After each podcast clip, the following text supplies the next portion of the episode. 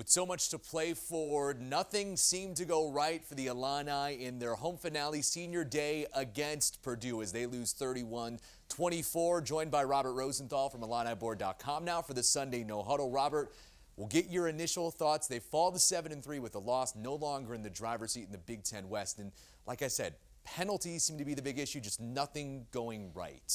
Yeah, it's certainly, you know, it's a big deflation from uh, where things had been two weeks ago. You know, it reminds me of the 19, let's see, what year would it be? 1990 season. Um, you know, Illinois starts out hot, gets to November ranked in the driver's seat for the Rose Bowl. Uh, Iowa coming to town. We talked about this two weeks ago, you know, and they lose that game to you know, Illinois fans refer to as the Nick Bell game. The Iowa running back had more than 200 yards. Then they lose the next week to Michigan, and all these hopes and dreams fall flat. They had been as high as ranked fifth, and it all kind of fell apart there in November. And this feels like the same thing. You start seven and one, and you start thinking about Big Ten title games and you know these dream scenarios of what if they did beat Michigan or Ohio State or whatever. You know that's all gone now. You go back to okay, it's seven and three. Let's reset here and see what's left in these last three games. What have you seen on the field these past two weeks? If we do a little bit of analysis of the games, Michigan State, Purdue, first time this season that they've lost back-to-back games. You know, if we compare that to that stretch of you know, Wisconsin, Minnesota, Iowa, those games, it just doesn't seem like the same team. And there, there's just maybe, you know, Tarique Barnes even said they had pressure on themselves coming into this game. And it almost seemed like you could see that. Yeah, I mean the obvious thing is you look at the 31 on the scoreboard. Yeah. You know, we were talking three, four weeks ago of like, is any team going to get to 20 on this Illinois defense and and such. so giving up those big plays has been the thing. You know, we, there's a lot of talk about that. You know, the interception that Devon Witherspoon had that was called back for you know a, a off or a pass interference on him. So it's it's still Purdue ball, and the very next play they they strike for a touchdown. Um, and those are the play. That touchdown, that's the play that wasn't give up. The big third down conversions that Purdue, Purdue got, those were the plays that weren't given up, you know, in the first seven, eight games of the season and showed up again. So, you know, in a sense, it's kind of like the Indiana game. Those those big stops that had happened week after week after week, suddenly they were they were gone again. Yeah, and football is such a momentum game. You know, I, I don't think that, you know, I- Illinois ha- has completely fallen off the map or anything like that. It's not like the sky is falling. You know, if these two win or games weren't back to back, they just were placed in different parts of the season. It's still a really good year, seven and three at this point. But football momentum, it's just the way that it works sometimes, where you rely on the defense so much. Some of those plays you were avoiding early in the season, now you can't seem to avoid them. Yeah, it's it's one of those. Yeah, it say this season was played differently, and Illinois got to the Northwestern game at five and six with a chance to go to a bowl. Given the preseason expectations, five and six going into Northwestern would have been a dream scenario. You know, a chance against a bad Northwestern team to go to a bowl game. Now you flip it around, and seven and three feels disappointing at this point because of you know what that's what I wrote about in my post game article of like the stakes got higher. The stakes got as high as they've been in a long time. This was a real game with massive implications for a ranked Illinois team. Um, you know, the last two weeks, and and both of them failed. So it's it's a reset. It's a step back, and it's okay. Reevaluate. Two games left. You know, what can you do at Michigan? Yeah, and now you could even say or, or hope that without maybe that kind of pressure, Illinois can play maybe more free going up there to a, a really good Michigan team. And maybe that's a, a, nice recycling uh, of sorts that they don't have that pressure of controlling their own destiny and can just go and play a really good Wolverine team. Yeah, the biggest concern I would say right now is some of the injuries. You know, is yeah. you know is Taz Nicholson out for the year? You know, that was that was maybe the biggest, maybe glaring thing yesterday when you when you thought about it is okay, uh, Taz Nicholson goes out, something with his wrist or something, and and you know he's had the concussion issues and such. Um, the backup Terrell Jennings was out, so it was the fourth stringer uh, Strain who was in there. Tyler Strain gets the pick. I mean, he gets an interception. That's great for the your fourth corner, but then he goes out. So now they moved a safety, planet, kind of the Quan Martin star position guy, Xavier Scott. He moves to the he's the fifth corner. And you know, we've talked about it most of the season. This is a game being played by a thin Illinois team, but the first string is really good. When you're down to your fifth cornerback, now you're playing a true freshman, and now you know, so things start to lower a little, and things start to get away from you a little, and you know, it's it's just if the depth isn't there, that's what that's why some of these teams that are in the top 10 are there in November because they're down to their third middle linebacker, but he's still a junior with a lot of experience who's, you know, played, the programs are strong, everything else. So that's probably the concern in these last two games is, okay, as a few of these injuries start to pile up and Illinois is down to its fifth cornerback, okay, what what does that mean for how they're going to, you know, scheme against Michigan and Northwestern? Have you poured over all of the chances and the odds as far as who wins the, the messy Big Ten West now? I saw the chart that went around Twitter today.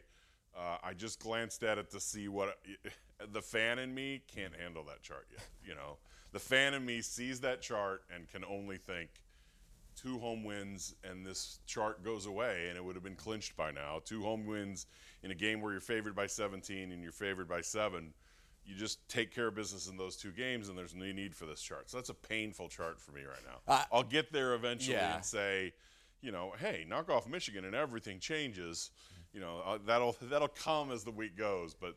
Today is one of those. I, I don't even want to acknowledge college football exists. well, it has Illinois about at a 13% chance to still win the division if we look back at this season as a whole, like I said earlier, it, it's so tough having these games back to back. Where if they were sprinkled into the season, being seven and three with mm-hmm. two games to go would be such a win for this program right now.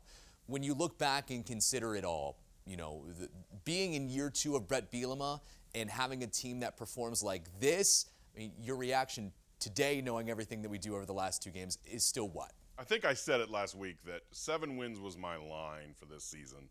Um, you know, you get the winning season that you haven't had. Once you get to seven, everything else is gravy. So once I get all this out of my head and I can sort it out, I'll see this as look, there are at seven wins on a team that was supposed to win, you know, according to Vegas, 4.5 wins was the over.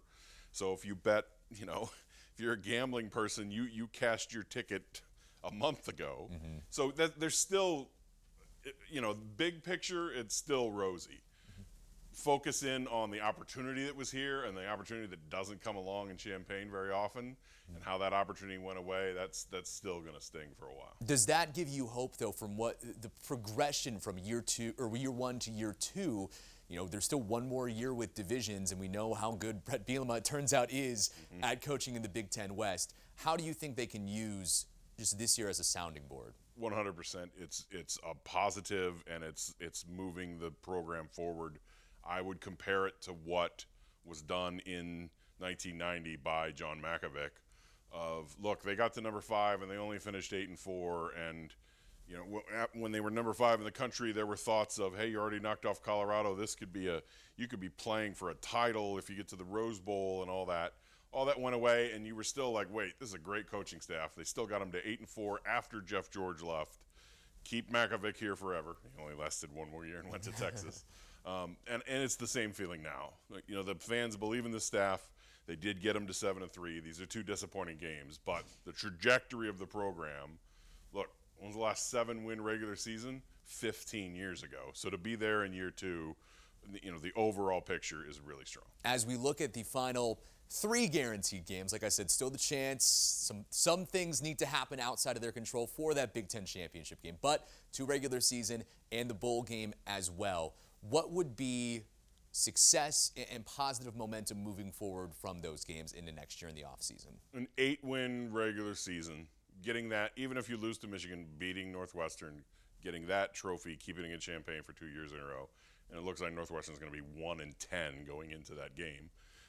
so winning that game and keeping that momentum would be huge. Uh, you know, if you if it's 7 and 5 and that means four losses to, in November, that's a bit of a rough kind of thing to sell in the future. Eight and four looks great. So it's one more win uh, to get to that. Wow, this was a really excellent season, and then go have some fun in the bowl game and and you know let the fans travel and see what what can happen in, in bowl season and really sell that into recruiting into next year. Do you have a preference on the bowl game?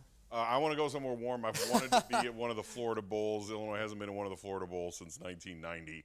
I would love to go back down somewhere warm, especially especially after sitting in the stands yesterday. So, um, warmth is the key. I would, you know, maybe it might not be Citrus Bowl at this point, but that uh, it used to be the Outback Bowl, now called the ReliaQuest Bowl.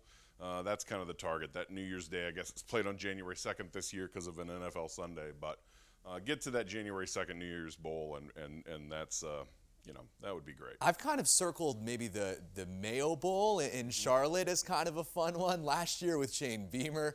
Pulling off the stunt, getting the Mayo dumped on him. Do we think Brett Bielema would be down for that if they I, made that bowl? I think he would go for that. Um, I mean, another great bowl would be the Music City Bowl. That's right. You know, you, uh, fans could travel to Nashville. It's not that far of a drive. You're in Nashville, New Year's Eve bowl game. You know, that would be pretty fun. So yeah, there's still fun things ahead. Uh, you know, once we get out from under all these clouds. I was going to say, I, I hope that this conversation brightens the day maybe a little bit for some Illini fans after uh, the unfortunate past two weeks. There, there are still fun things to look forward to, I think, is the biggest thing. Yes. And, uh, you know, could possibly even a fun game against Michigan. Illinois 2 0 on the road against ranked teams with Brett Bielema on the sideline. We're not going to count Iowa. He wasn't on the sideline for and let's remember that that uh, you know, Michigan is fully focused now on Ohio State. You know, the, there's this. Oh, Illinois lost to Michigan State and they lost to Purdue. That's not the concern anymore. Let's get ready for Ohio State.